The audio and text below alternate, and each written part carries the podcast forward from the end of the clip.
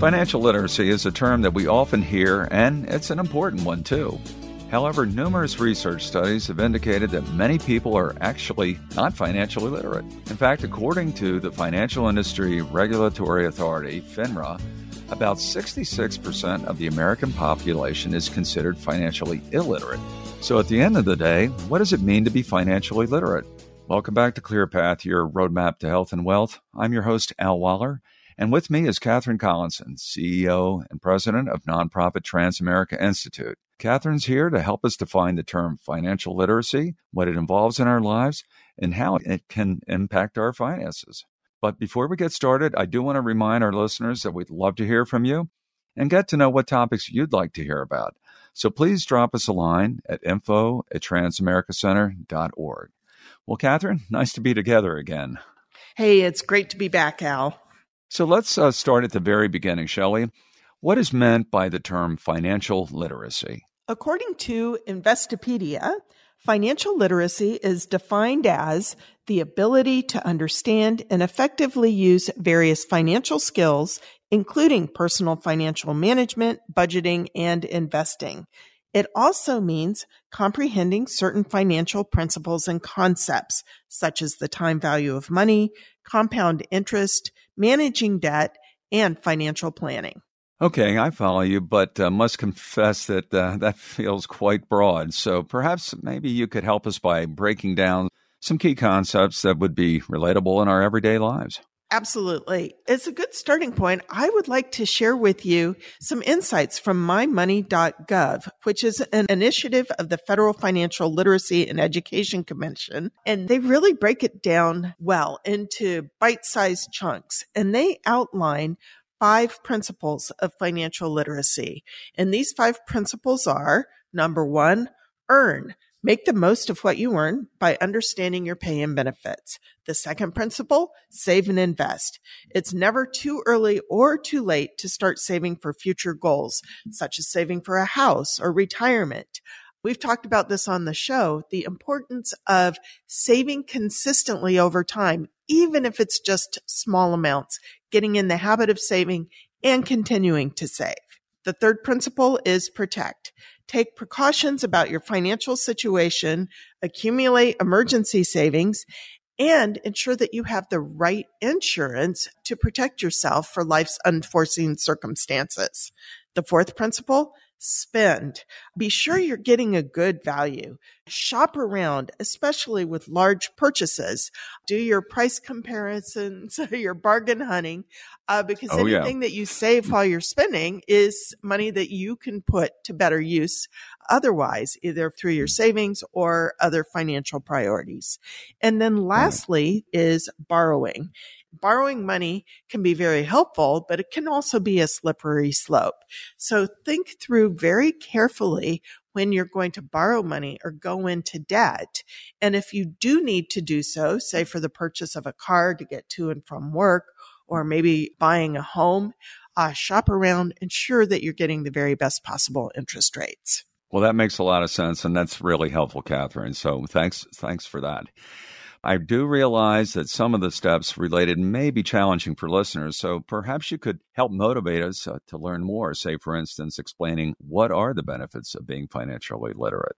And there are a lot of benefits to being financially literate. Uh, some uh, some mm-hmm. are more obvious than others, but let me just share a few.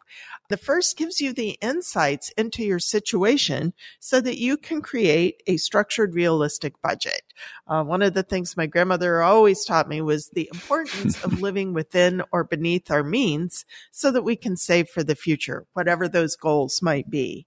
Being financially literate can also help you understand the best ways to save for retirement and other goals can help you form good spending habits and good saving habits.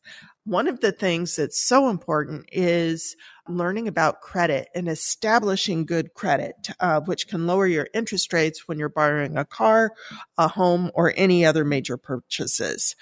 Financial literacy can also help you avoid high interest rate debt and really focus on that. And that one can really sneak up uh, and cost a lot in the long run. And then overall being financially literate can just help you make better financial decisions in general. Well, that all makes sense, but is there really more to it? You know, I've been thinking about this a lot, Al. What are the consequences or the costs of not being financially literate? But They're actually quite far reaching. If you hmm. are not optimizing the money you have, making the most of your money, and letting it slip through the cracks. We talk about saving consistently over time, but just think about all those dribs and drabs of inefficient financial decisions and what they could lead up to in the long run in the form of lost savings. And then the other thing is, especially as it relates to credit and the importance of credit, there are times in our life where we need to borrow. Imagine that something happens and your credit is not stellar. Well, that's going to make it much harder for you to buy a car, which you need to get to and from work. It could curtail or limit your decisions. And then what happens if the car conks out and you need car repairs? You don't have emergency savings and right. your best choice is putting it on a credit card if that's even available to you. And I hate to say it, but payday loans, they're still a big industry in this country and they charge a lot. So that's taking a huge chunk out of your paycheck that you maybe need to fix the car, but then how are you going to pay your rent? As I'm talking about it, it can yeah. easily go into a downward spiral. And just being financially savvy and financially literate can help you map out your journey or when life throws you curveballs, and they will, to make better informed decisions that will help you get back on track in the long run. I'm pleased to note that uh, you've consistently offered listeners tips to improve their financial outlook. So, in that vein, you know, what can you share with us regarding that today? I'm going to start with a vote of confidence. You can do it. And it may seem overwhelming. You know, one of my big tips is avoid getting overwhelmed because that could trip you up before you even get started. Let's just talk about the importance of baby steps, starting small, one topic at a time, one idea at a time, and build on that. The other tip I have is seek trusted resources, especially if you're doing internet research. Do some due diligence on those websites and be hyper vigilant. Don't give away your personally identifying information. That could be really counterproductive. But start small, just one bit at a time can add up. And then once you build a base of knowledge, things will get easier and then you'll be able to expand it. Well, those are some great ideas. And I particularly appreciate the tip to start small and work from there. Now, could you suggest some resources where people can learn more and increase their financial literacy? Of course. Uh, I'm a book person. I love books. books are more sure. than just books for me, they're friends. and there are many excellent books out there on the subject. There are books in general and topic specific books.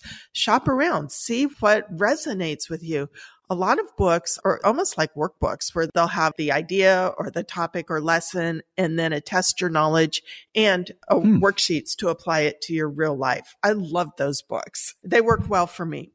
Look for classes on financial topics. Check out community colleges, adult education programs, libraries, community groups. Um, there's lots of resources out there within your communities. It's just important to be aware that they're there and be on the lookout for them. Another thing is your employer, especially if your employer offers a retirement savings plan, chances are they offer a financial wellness program that offers tools and resources and education for you to learn more about.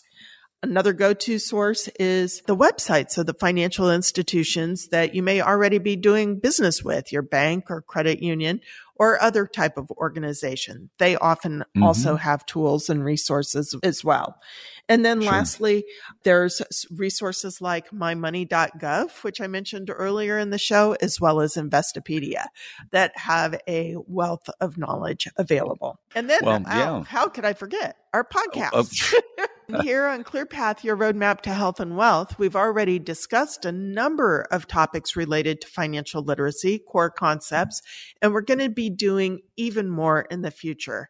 A couple of previous episodes I want to point out and invite listeners to either check out if they haven't listened to it or maybe even a memory refresher. And those are the two episodes related to inflation.